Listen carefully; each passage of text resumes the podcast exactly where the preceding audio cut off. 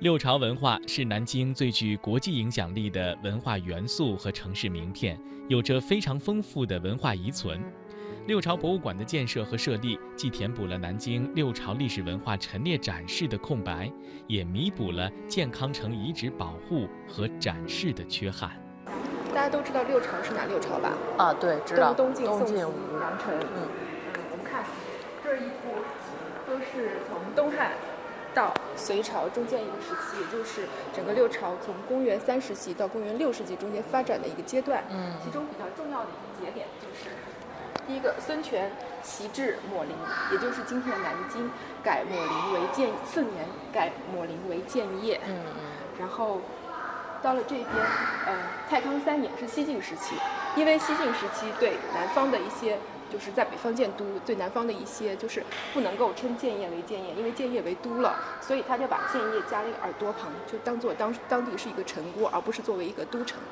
从公元三世纪初到六世纪末，东吴、东晋、宋、齐、梁、陈六个朝代合称六朝。六朝时期建都南京，南京也因此被称作是六朝古都。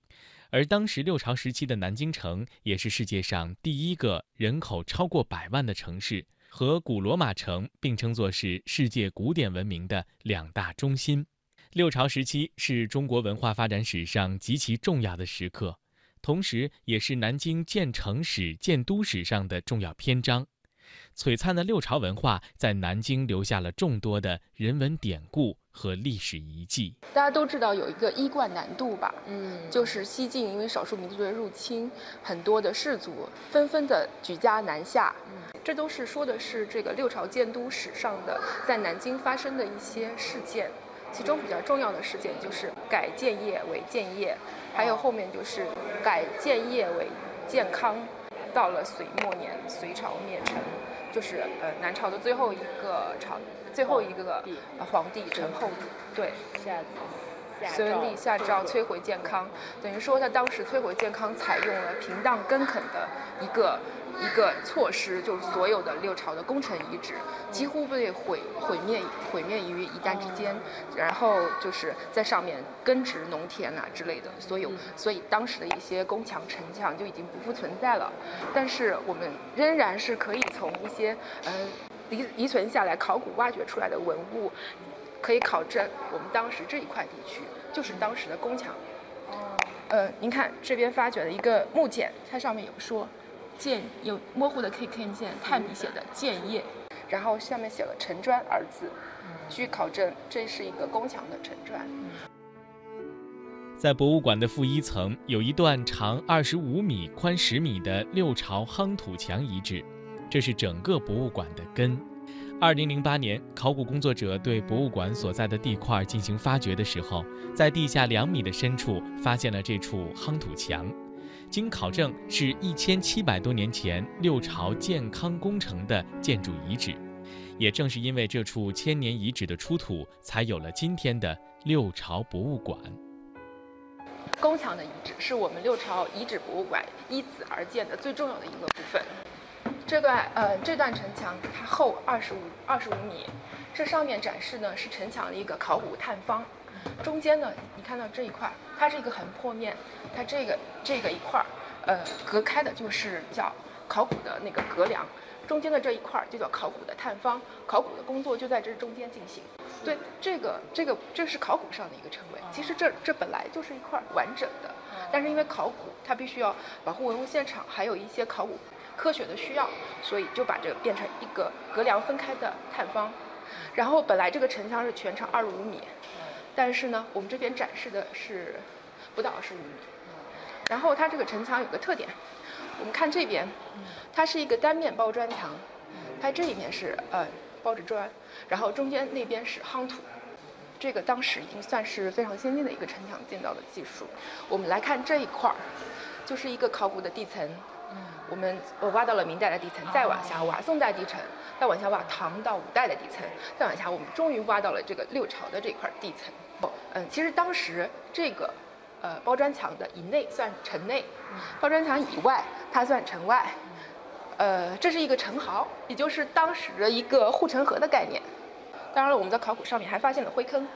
灰坑就是当当当时的人就是可能是饮食的遗迹啊，就是遗留的一些东西啊，或者说瓷器啊，或者说动物的骨头啊之类的，就人类活动的一些当时考证是六朝时期的，呃，这个遗迹所在的地方就叫灰坑，也是一个考古的概念。当时发掘的时候还有一个小故事，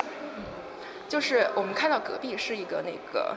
是盛和酒店，嗯嗯嗯，他当时就是为了营造，呃，为了造这个商业商业体，嗯，然后一直在挖这个地基，然后挖出来的，但是但是挖出来之后，这是属于古代遗迹啊，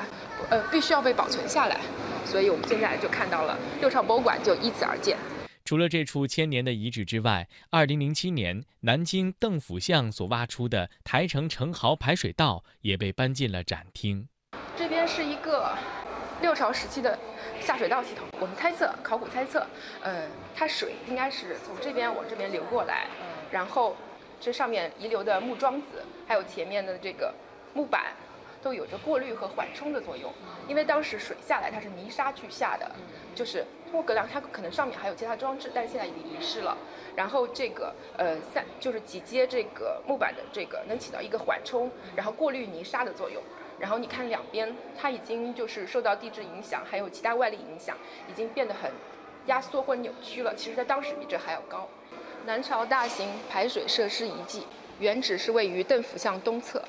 我们看完了这边比较恢宏的一些宫墙和那个公共设施，我们到这边来看，就是飞入寻常百姓家。嗯。然后这边其实也是一个公共设施的遗迹，但是我们现在已经不可考它具体是做什么用的，可能是做桥梁用的，可能是做它。你看它的木质经千年而不腐，然后它上面有一些很明显的榫卯结构。嗯，对。它这个刚出土的遗迹是位于我们那个六朝博物馆斜对面的六朝图书馆的新馆。呃，南京图书馆的新馆工地那块儿，就是在不远处发掘出来的，推测就为桥梁的桩柱或者用以加固和承重的基桩。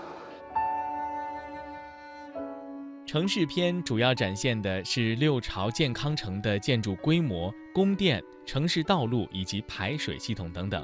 生活篇则是使用了大量的文物，还原六朝时期人们的衣食住行。这批生活类的文物有当时流行的复古拖鞋、六朝木屐，有居家使用的席镇以及陶榻，还有环保交通工具陶牛车。此外呢，还有史料文献当中所记载的六朝食谱。我们这边呢，它是用一些基本的文物和一些复制品，还原了一个六朝当时一个居室里面的摆陈情况。可以看到这个叫做莲花纹帷帐铜构件。就像就像我们现在看到的这个仿制的这个铜构件一样，当时它就是这样就覆盖在上面，然后边上有其他的构成部分，有可能是木头的，有可能是铜管的，这样子就形成了一个帷幕的一个基本架构。然后可能六朝人在上面披一些帛啊，或者披一些丝的，就是起到了一个帷帐的作用，就符合很符合当时就是氏族社会生活的那种追求那种飘逸的美感。然后这个据查是呃那个后面的是青青瓷的一个拓屏。这个上面，呃，一个很很有趣的，有点像那个，呃，马鞍啊，或者说，呃，一一部分的构造的一个东西，您猜是做什么用的？它就是叫做一个叫平脊的东西。神奇的是，它不仅可以用在我们六朝人的居室里边，它可以还可以用在牛羊的，呃，用在牛车或者马车上面，然后随身携带。嗯，它还有一个神奇的地方，但是现在没有，呃，还有一个部件它没有展示出来，一个叫引囊的东西。就就有点像我们现在人在沙发上用的靠垫，哦，它也是可以随身携带的，是居家 出行的必备良品，必备神器。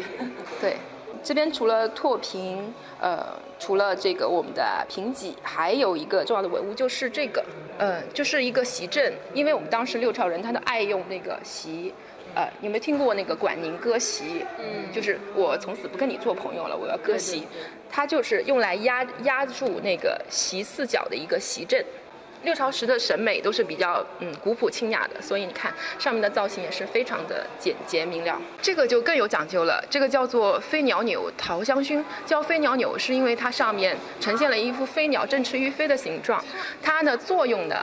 你看上面镂空的部分，它的作用呢，就是香料放在里面，然后燃起香薰。六朝人呢，非常崇善崇尚这种氏族的这种呃非常讲究的生活，然后他也呃用香料去熏衣袍，或者说是让居室充满馨香这样子。呃，然后这是呃当时的一些城呃城里街道的一些名字，我们看到都起了非常美好的名字。呃，知道呃比较有代表性的就是长干里，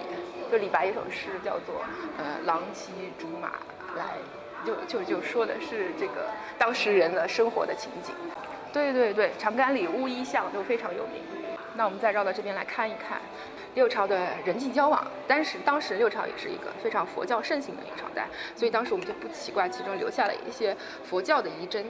还有在这边这个叫做木风剪的东西，你也可以猜一猜，它是作为当时作为呃，比现在跟现现代的一个工具很类似的作用，猜这个工具是做什么用？呃，我可以提示你一下，它会。呃，我我可以提示你一下，它上面有字，是说明它里面的保存的东西。然后它上面有有一道一道的割下来的，割下来的这样的痕迹，是为了绕麻绳上去。然后它还有钩，还有槽，它可以把印泥粘在上面，像盖邮戳一样。等于说就是呃六朝时期的一个信封。它其实用法是不一样的。你看国外的人，他他他还有。就是那种盖邮戳的那种方式，它也它有一个泥红色的或者什么颜色的盖，它其实也是类似的使用方法。它就把这个南朝时人就把这个绑在那个包裹好的那个信件或者是包裹上面，然后呢再用绳依照这个痕迹把它绕起来，绕起来完了之后把印泥放在上面，然后一盖一戳，它就一个一个信件被完整的给保留下来了，就不会被人拆阅。这个呢，当时的叫木名刺，这是当时的一个名片。哦，对，当时人都爱用木头这块小小的竹简作为名片进行人际交往。各是放那个。对对对，六朝时期，你知道那些名士都爱享受那种吃了五服服食了五石散之后，然后那种那种无我的境界，而且他们喜欢，就吃完五石散不是浑身会发热嘛，然后他们就喜欢到处乱跑，然后散步这个词其实就是从六朝名士当时服食了五石散之后的这个状态而来。然后他们为什么喜欢穿宽袍大袖的衣服？就是发热了以后，然后。那个衣服会在身上摩擦或者是什么的，会觉得很难受，他们就穿上那种宽袍大袖，散步起来很自在，服侍的不是在手上。这叫木门券，跟当时的一些道教文化是有关系的。然后这个叫做专地券，其实也是，嗯，当时六朝人为了一些，比如说击败土地啊，说这块地方是我的了，他就把它埋在地下，就是作为一个分解。然后我们在这边还可以看到一个六朝食单。你看六朝时期，人们就有这种这样各种各样的饮食，饮食文化，对，可以参考一下。其实当时南方的文化也受到了楚文化的很多影响。对，南京人就一直非常非常喜欢鸭子。如果你对这个兴比较有兴趣的话，可以翻看一下我们六朝博物馆的那个微信公众号，它里面有些文章是专门介绍六朝时期的饮食的，也比较详尽。嗯，然后这个就是当时的耳杯，耳杯呢是一种。喝酒用的杯子，它两边有着这种耳，或者叫做，或者我们叫做羽裳，因为它边上纹很像振翅欲飞的两鸟的翅膀，那当时的一种酒器或者水器。然后这是很像我们大学食堂里面用的饭盒子，对对。它可能它这么小，它可能是一种陪葬，也可能是当时用的一种一种，可能是名器，也可能是当时真正的一种食具。这个呃铜眼，我们在其他的一些博物馆也可能看到，它是一种下面是蒸汽，上面是可以。蒸对，下面是可以放水蒸的一种蒸汽。然后这些其实像我们的呃蚌壳啊，还有那个牛骨，呃这些东西基本上都是真品。就是当时我们